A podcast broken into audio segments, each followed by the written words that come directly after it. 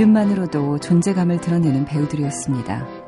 송강호, 박해일, 배두나, 변희봉 씨가 가족이 돼서 괴물에게 붙잡혀간 한 소녀를 구하기 위해 나섰죠. 그런데 배우 데뷔작으로 이 행운을 거머쥔 소녀는 캐스팅 당시를 이렇게 회상합니다.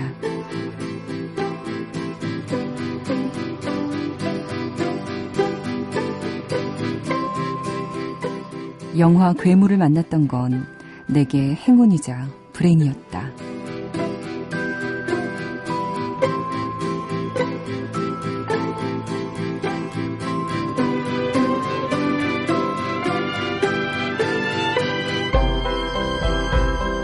손정은의 영화는 영화다. 안녕하세요. 손정은입니다.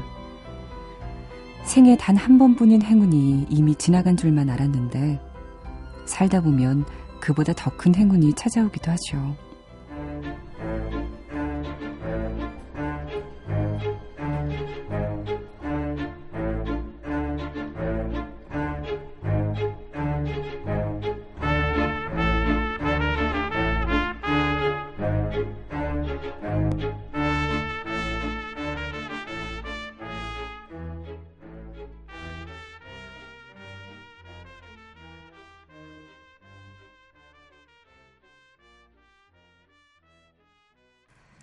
봉준호 감독의 2006년작이죠. 괴물 중에서 한강 찬가 오리지널 사운드 트랙 트럼펫 버전과 오케스트라 버전 함께 들었습니다. 송강호, 박해일, 배두나, 변희봉 씨. 정말 강한 존재감의 배우들이 가족으로 출연했죠. 그리고 이 가족이 똘똘 뭉쳐서 한 소녀를 구하기 위해서 나서잖아요. 바로 송강호 씨의 딸 현서였어요. 고화성양 연기를 했고요. 근데 괴물 출연할 때 15살 소녀였는데요. 7년이 흐른 지금의 숙녀가 돼 있더라고요. 어제 처음으로 공개된 설국열차 시사회 다녀왔습니다. 관심을 반영하듯이 정말 많은 분들 또 많은 언론에서 찾아왔더라고요. 어제 고화성 양이 봉준호 감독, 송강호 씨와 괴물 이후에 다시 만난 인연을 언급했는데요. 영화 괴물 만난 건 배우 인생에서는 다시 없을 행운이었지만 처음으로 만난 건 불행에 가까운 일이 아니었나 싶다. 그런 생각을 하고 있을 때 봉준호 감독으로부터 설국열차의 제안을 받았다. 이런 이야기를 했습니다. 아마 일생에 그렇게 큰 행운은 단 한 번 찾아올 거라고 생각했을지도 모르는데 그 행운이 다시 한번 찾아온 거죠. 어, 다시 한번 찾아왔는데 또 봉준호 감독의 또 아빠는 송강호네요. 정말 대단한 인연이군요. 설국열차에서 고아성 양은 열차 안에서 태어나 땅을 한 번도 밟아본 적이 없는 소녀 요나를 연기하는데요. 괴물에서 함께 연기했던 송강호 씨뿐만 아니라 크리스 에반스, 틸다 스윈튼, 존 허트, 에드 해리스, 제이미 벨과 함께 정말 짱짱한 배우들과 함께 출연을 합니다. 8월 1일 개봉이에요. 여러분 어, 어떻게 보실지 저도 궁금하네요. 개봉한 다음에 또 이야기 나눠보도록 해요. 그리고 크리스 에반스, 틸다 스윈튼이 영화 개봉에 맞춰서 내한을 한다고 합니다. 그것도 관심 가지시면 좋겠네요. 여러분이 듣고 싶은 노래, 하고 싶은 이야기 있으시면요. 저희 손정은의 영화는 영화다에 보내주십시오. 영화는 영화다. 2시간도 아니고 1시간입니다. 많은 분들이 1시간 짧다고 얘기하시던데. 그렇기 때문에 참 소중한 시간이죠. 이 1시간 안에 여러분이 문자 메시지 또 미니 메시지 보내주셔야 저희가 잘 볼 수가 있거든요. 샵 8001로 보내주세요. 짧은 문자는 50원, 긴 문자는 100원의 정보 이용료가 드는데요. 샵 8001로 보내주시면 저희가 많이 소개해 드리겠습니다. 그리고 MBC 미니, 스마트폰 애플리케이션 미니로도 많이 참여해 주십시오. 박태균 님이 사연 보내셨어요. 1993년 중학생 때였었죠. 음, 93년도 저는 몇 살이었죠? 저도 중학교 때였던 것 같아요. 대한극장에 갔다가 극장 벽면을 하, 가득 채운 어떤 영화 포스터에 완전히 압도당했었습니다. 바로 뤽 베송의 그랑블루 포스터였죠. 당시 카페에도 많이 걸려 있었고요. 포스터 수집하는 분들도 많이 구매했었던 인기 포스터였잖아요. 그렇죠. 그때 정말 웬만한 카페에는 이 포스터 다 걸려 있었습니다. 저도 배낭여행 갔을 때 파리의 한 영화 포스터 매장에 들러서 그 포스터 사왔더랍니다. 거기까지 가서요. 야, 낭만적인 분이시네. 아무튼 그 극장, 에 걸린 포스터에 반해서 그 영화 언제 개봉하는지 극장에 몇 번이나 전화 걸어서 물어보기도 했습니다. 그때 그 극장의 커다란 화면으로 그랑블루의 영상을 봤던 건 아직도 황홀한 기억으로 남아있어요. 그 영화 그랑블루가 재개봉되더군요. 리마스터링 감독판으로 러닝타임도 길어졌던데요. 그래도 제 마음속에 그랑블루는 1993년 5월에 그 영상으로 남아있을 것 같습니다. 이렇게 보내셨네요. 7월 25일에 재개봉합니다. 음, 그때의 그 감동이 남아있으신 분들은 참 감회가 남다를 것 같은데, 그때 진짜 카페 가면요, 그랑블루 포스터, 이 바다에 어, 자그마하게 이렇게 돌고래가 이렇게 착 날고 있는, 나는 게 아니라 그 수면 위로 뛰어오르고 있는 그 장면. 그거와 함께요, 또 영화 블루, 레드, 화이트 그 시리즈가 있었어요. 그 시리즈에, 아, 그 포스터들은 또 얼마나 아름답던지. 참, 그 당시에 항상 어디 갈 때마다 봤던 기억이 납니다. 박태균 님이 신청하신 그랑블루의 오리지널 사운드 트랙 들려드리려고요. The Big Blue Overture 오리지널 사운드 트랙 듣겠습니다. 에릭 세라의 음악이에요.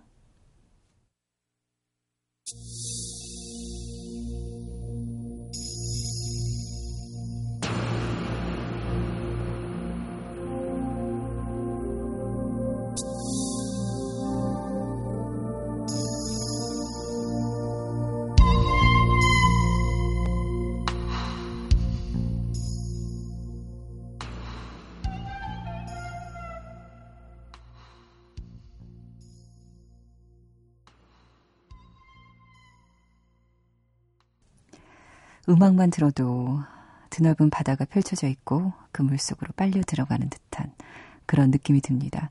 영화 그랑블루에서 The Big Blue Overture 에릭 세라의 음악으로 들으셨습니다. 이재용님, 부천영화제 티켓 감사합니다. 제 생애 첫 영화제. 두둥, 누구랑 가야 할까요? 아, 누구랑 가야 될지 선, 생각도 안 하고 신청하신 거예요? 지금 부천 국제 판타스틱 영화제 한창 하고 있습니다. 레드카펫 보니까 많은 스타분들도 오시고 기대가 대단하던데, 음, 이재용 님도, 음, 애인이나 친구나 분명히 누군가와 함께하고 있지 않을까. 벌써 애인이 생기지 않았을까. 이런 생각 해봅니다. 신소미님, 님들 자격증 시험이 한 번도 합격하지 못한 심정 아세요? 워드 한식 필기 총 8번 쳐서 다 떨어졌어요. 괜찮습니다. 뭐 언젠가 붙으면 되는 거 아니에요? 저는 운전면허 시험을요, 4번 떨어졌거든요.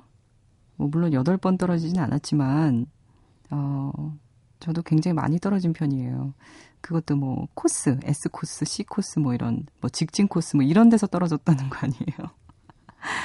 정말 좌절하고 한 1년 동안 쉬다가 다시 시험 봐서 붙었는데 어, 포기만 하지 않으면 언젠가 좋은 결과 있습니다. 신수미님 화이팅. 안금주님 어학시험에서 이분은 또 원하던 점수를 얻으셨대요. 자신감 상승 중입니다. 처음에 목표치를 좀 낮게 잡으면요, 그 원하는 점수 얻을 수 있죠. 그러고서 이제 조금씩 조금씩 높게 잡는 거예요. 왜냐하면 어학시험은 이제 계속 볼 수 있으니까 그런 생각하시면 됩니다. 두 분 다 운 좋으신 거예요. 한 번만 시험 보고 어, 기회가 다시 안, 안 오는 것들도 있거든요. 아니면 1년에 한 번 오는 것들. 근데 이거는 어쨌든 다시 신청하면 시험 볼 수 있으니까. 그런 생각으로 기운 내십시오. 음, 6095님. 안녕하세요. 오늘 이틀간, 어제 오늘 이틀간 정은 씨 목소리와 좋은 영화 음악 듣네요. 큰 딸아이가 휴일도 없이 회사 일로 지쳐 보여서 회사로 마중 나와서 차 안에서 듣고 있습니다. 좋네요. 아, 아버님일까요? 어머님일까요? 야, 새벽 2시 넘어서 이 시간에 딸아이 야근하니까 마음 아프셔서 이렇게 나와 계신 거예요.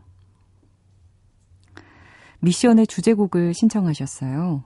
어, 영화 미션. 어, 이 영화에서 오보에를 실제 연주한 사람이 데이빗 에그뉴예요. 오늘은 데이빗 에그뉴의 딸 클로에 에그뉴의 어, Gabriel's Oboe의 가사를 붙인 곡 넬라 판타지아를 들려드릴게요.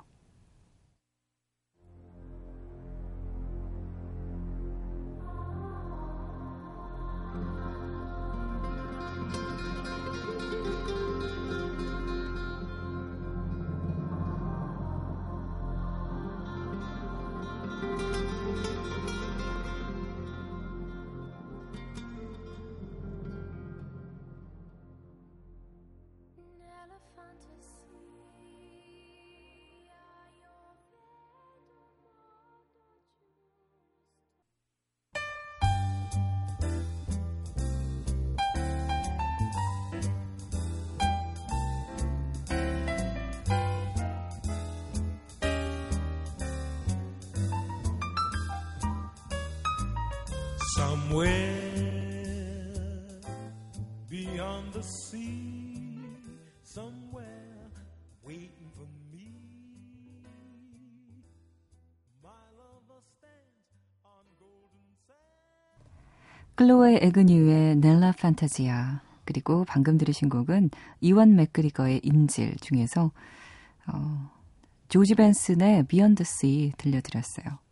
사실 바비 달린이 이 곡을 불렀는데 이 영화에서요. 근데 오늘은 조지 벤슨의 음악으로 들려드렸습니다. 이거 신청하신 분 계세요. 안녕하세요. 정은님 매일 다시 듣기만 했는데 처음으로 생방 됐습니다. 반갑습니다. 하시면서 4327님이 남겨주셨네요. 인질의 비욘더 씨 듣고 싶어서 문자 드립니다. 부탁드려요. 부탁 들어드렸습니다. 이 음악이 니모를 찾아서에서는 로비 윌리엄스가 불렀고 또 방금 말씀드렸지만 이완 맥그리거의 인질에서는 바비 달린이 불렀고 또 Beyond the Sea라는 영화에서는 케빈 스페이스가 불렀습니다. 이렇게 많은 분들이 부른 사랑받은 곡 오늘은 조지 벤슨의 음악으로 들려드렸습니다. 청취자 시사회 있어요. 여러분께 선물 드리려고요. 라이언 고슬링과 브래들리 쿠퍼가 주연한 Place Beyond the Pines. 저희가 지금 요새 자주 소개해드리고 있죠. 이 시사회에 여러분을 초대하려고 합니다.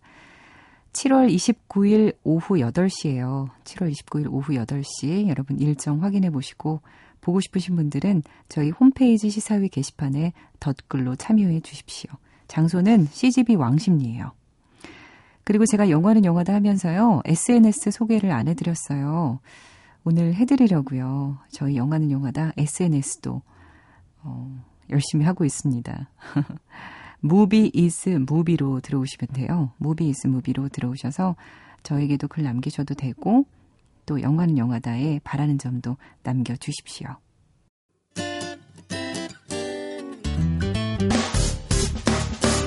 기쁠 때면 내게 행복을 주는 슬플 때면 나의 눈물 닦아준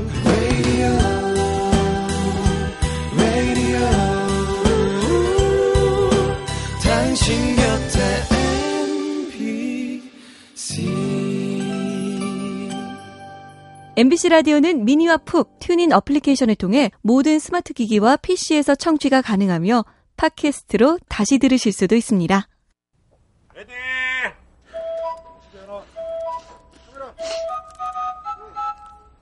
영화는 액션! 이름이 4월이라 하옵니다. 이름이 제임스 제임스 본 10등급 수영씨! 이리 와요! 이리 와! 연주 씨. 어, 마이클. 어, 마이클. Hello. My name's Forrest. Forrest Gump. 연마 도안득. 연마 도안득. 연마 도안득. 컷. 영화는 이름이다.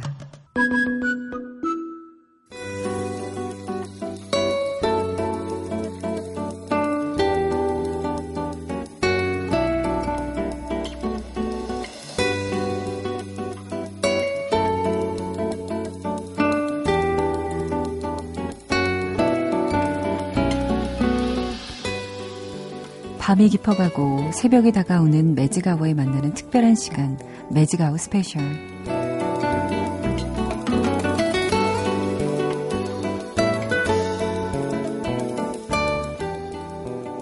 어제 오프닝에 소개해드렸죠. 다음 달에 만나게 될 영화 Place Beyond the Pines. 이 영화에서 라이언 고슬링이 연기한 주인공은 오토바이 스턴트맨입니다. 석대 오토바이가 지름 2m 남짓의 동그란 틀 안에서 시간차를 두고 빙글빙글 엇갈려 도는 묘기를 선보이는데요. 아주 아슬아슬 스릴이 넘치죠. 그렇게 갇힌 공간에서 오토바이를 타던 그는 공연이 없던 어느 날 그 오토바이를 몰고 숲길을 마구 달려요.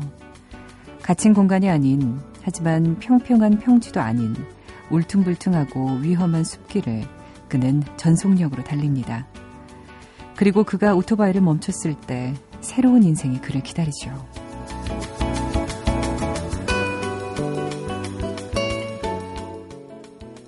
오토바이라는 게 그런 건가요? 아니, 오토바이 riding이라는 건 뭔가를 결심하거나 마음을 먹거나 아니면 잊고 싶거나 떨쳐버리고 싶을 때 하게 되고 하고 싶고 할 수밖에 없는 건가요?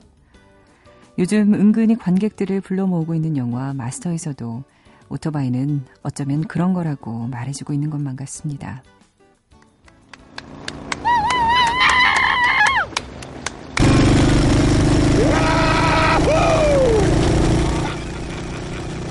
주인공 프레디와 그에게 긍정적이든 부정적이든 어떠한 깨달음을 준 사람들이 너른 벌판에 나와 있습니다.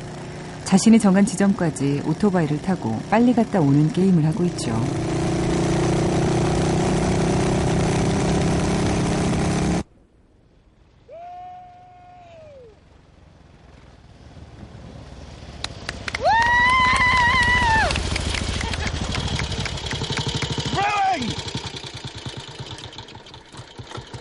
Thrilling! Ready!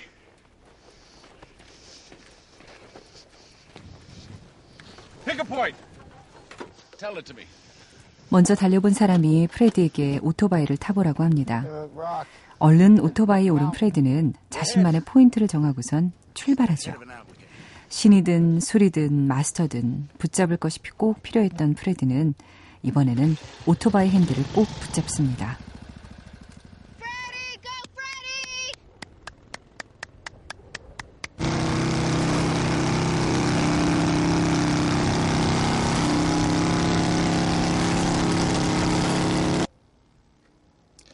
He's going very fast.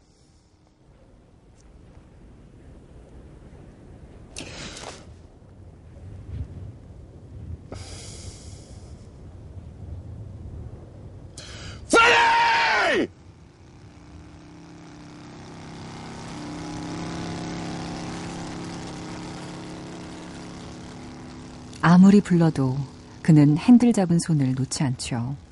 그리고 하염없이 달립니다. 그때 이 음악이 시작돼요.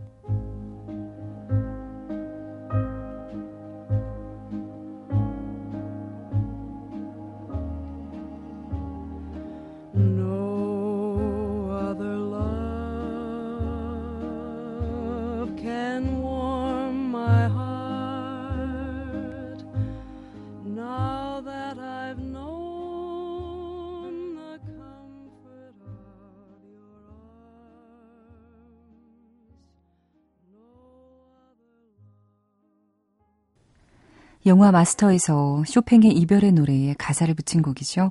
조 스태포드 음성으로 No Other Love 들으셨습니다.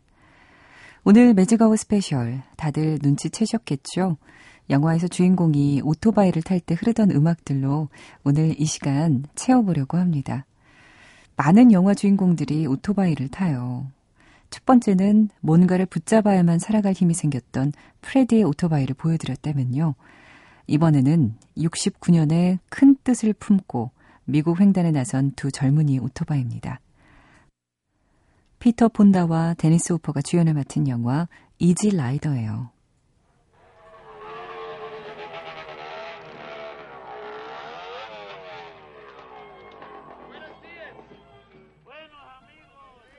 이 영화는 두 청년이 오토바이를 타고 미국을 횡단하는 과정을 그린 작품인데요. 데니스 호퍼가 제작과 연출, 주연까지 맡은 영화입니다. 마약과 락 문화, 또 히피 문화 등을 다뤄서 당시의 청년 문화를 고스란히 담아낸 수작으로 평가되고 있죠.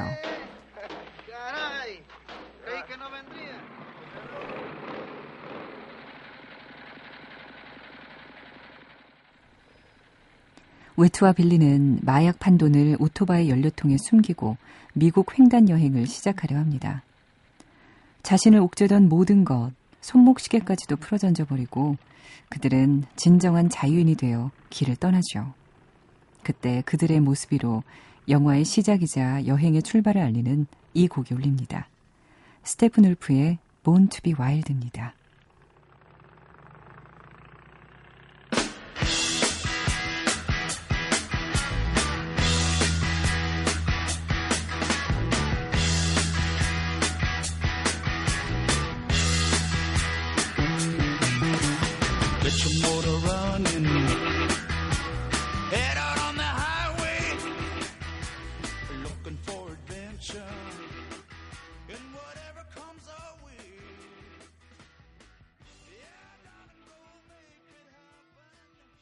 영화 이즐라이드에서 스테픈 울프의 Born to be Wild 정말 와일드한 노래 들으셨습니다. 청춘이란 이름으로 떠난 그들의 라이딩은 자유롭고 아름다웠지만 아주 많이 불안했던 것도 사실입니다. 그 불안한 청춘은 홍콩의 한 영화에서도 여실히 드러나죠. 홍콩의 90년대 청춘, 유덕화의 오토바이가 그렇습니다. 이덕화가 연기한 주인공 이화는 범죄 조직에 몸담고 있죠. 보석상을 터는 일에 가담했다가 5천년이 연기하는 조조를 인질로 삼게 되는데요. 문제는 인질 조조와 인질범 이화가 사랑에 빠지고 만다는 거예요. 조조,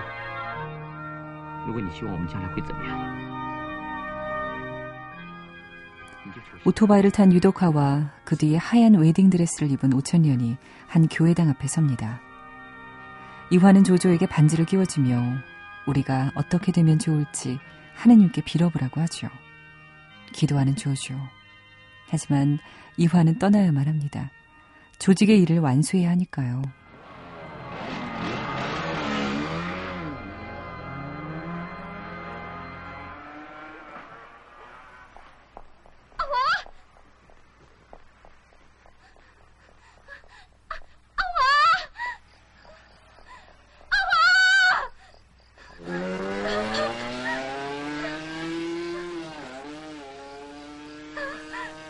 오토바이를 타고 떠나는 이화의 뒤를 맨발로 쫓아달리는 조조. 그들은 다시 만날 수 있을까요? 그들이 함께 오토바이를 타고 달릴 때 더욱 마음 아프게 들리던 비욘드의 단잠적 온유, 짧은 행복입니다.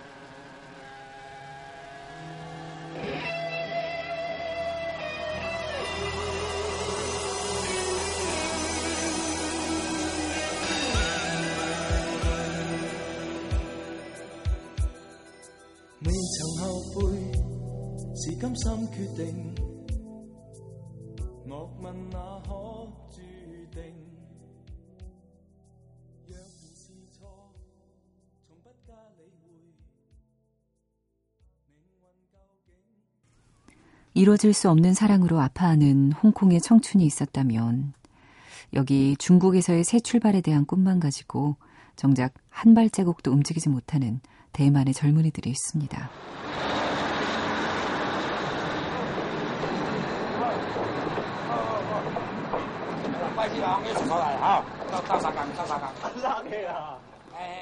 하오샤오시엔 감독의 96년 작품 남국재견은 대만에 살고 있는 가오와 비, 비의 여자친구인 마화 이렇게 세 사람의 일상을 보여줍니다. 그저 하루하루 근근히 살아가는 37의 백수 가오는 상하이에서 새로운 삶을 시작할 거라고 하지만 그런 기미는 전혀 보이지 않아요. 오히려 친척들을 등쳐먹고 친구들에게 빌붙긴 하죠. 하지만 이렇게 무기력한 가오 일행도 영화 속에서 딱 한 번 나름 자유롭고 역동적인 모습을 보여줄 때가 있습니다. 산길을 오토바이로 내달리는 장면인데요. 영화에서 가장 동적이면서 가장 유명한 장면이에요. 특히 세 사람의 모습도 가장 그럴싸해 보이는 장면이기도 하죠. 그들이 그렇게 달려 그토록 꿈꾸던 대륙을 갈 수만 있다면 얼마나 좋을까요?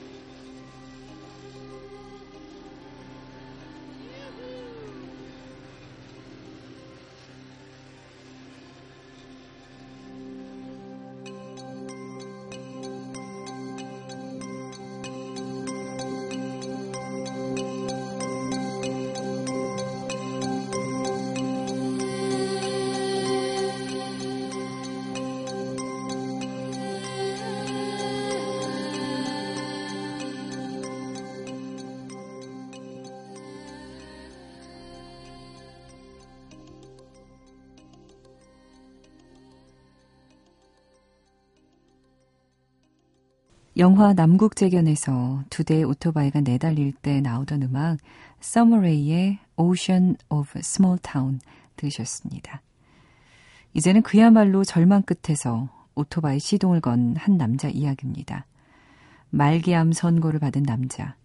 우연히 매물로 나온 오토바이를 보게 되는데요. 약혼녀가 반대해서 타지 못했던 오토바이.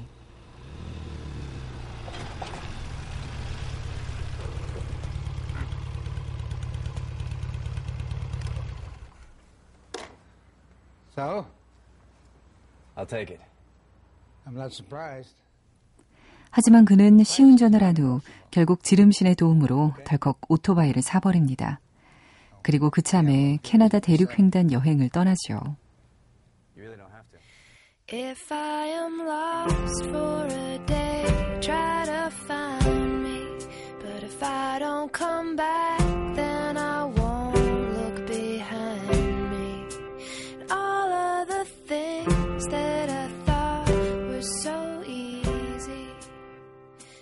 got harder and harder each day.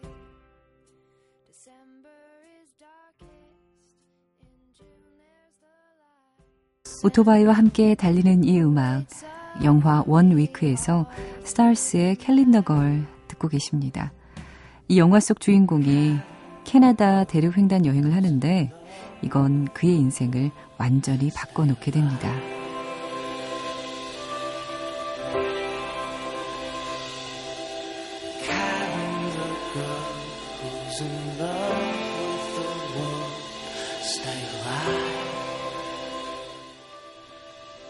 이 외에도 오토바이가 달리는 영화 속 장면 참 많죠.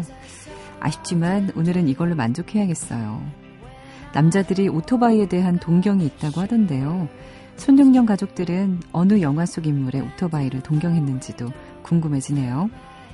오늘 매직아웃 스페셜에서는 영화 속 인물이 오토바이를 탈 때 흐르던 음악들과 함께 했습니다.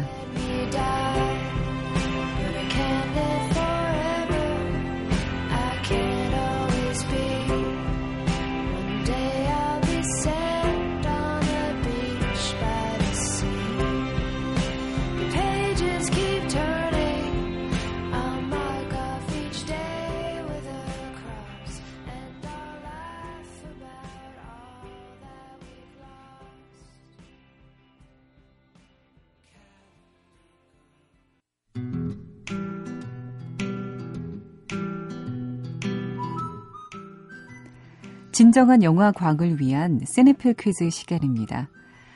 여러분 정답 맞추시면요. 최근에 발매된 스튜디오 지브리 애니메이션 주제가 및 삽입곡 전집을 드려요. CD 두 장으로 이루어져 있고 총 26곡이 수록돼 있어요. 어제, 어제 정답이요. 붉은 돼지의 본명 물어봤었는데 정답은 포르코였습니다. 맞추신 분들 축하드리고요. 정답은 샵 8001로 보내주세요. 오늘 문제 나갑니다. 이웃집 토토로에서 나가려고 하는데요. 이 토토로라는 이름을 지어준 자매 중에 막내, 이 귀여운 둘째 동생의 이름이 뭘까요? 정답 샵 8001로 많이 많이 보내주십시오.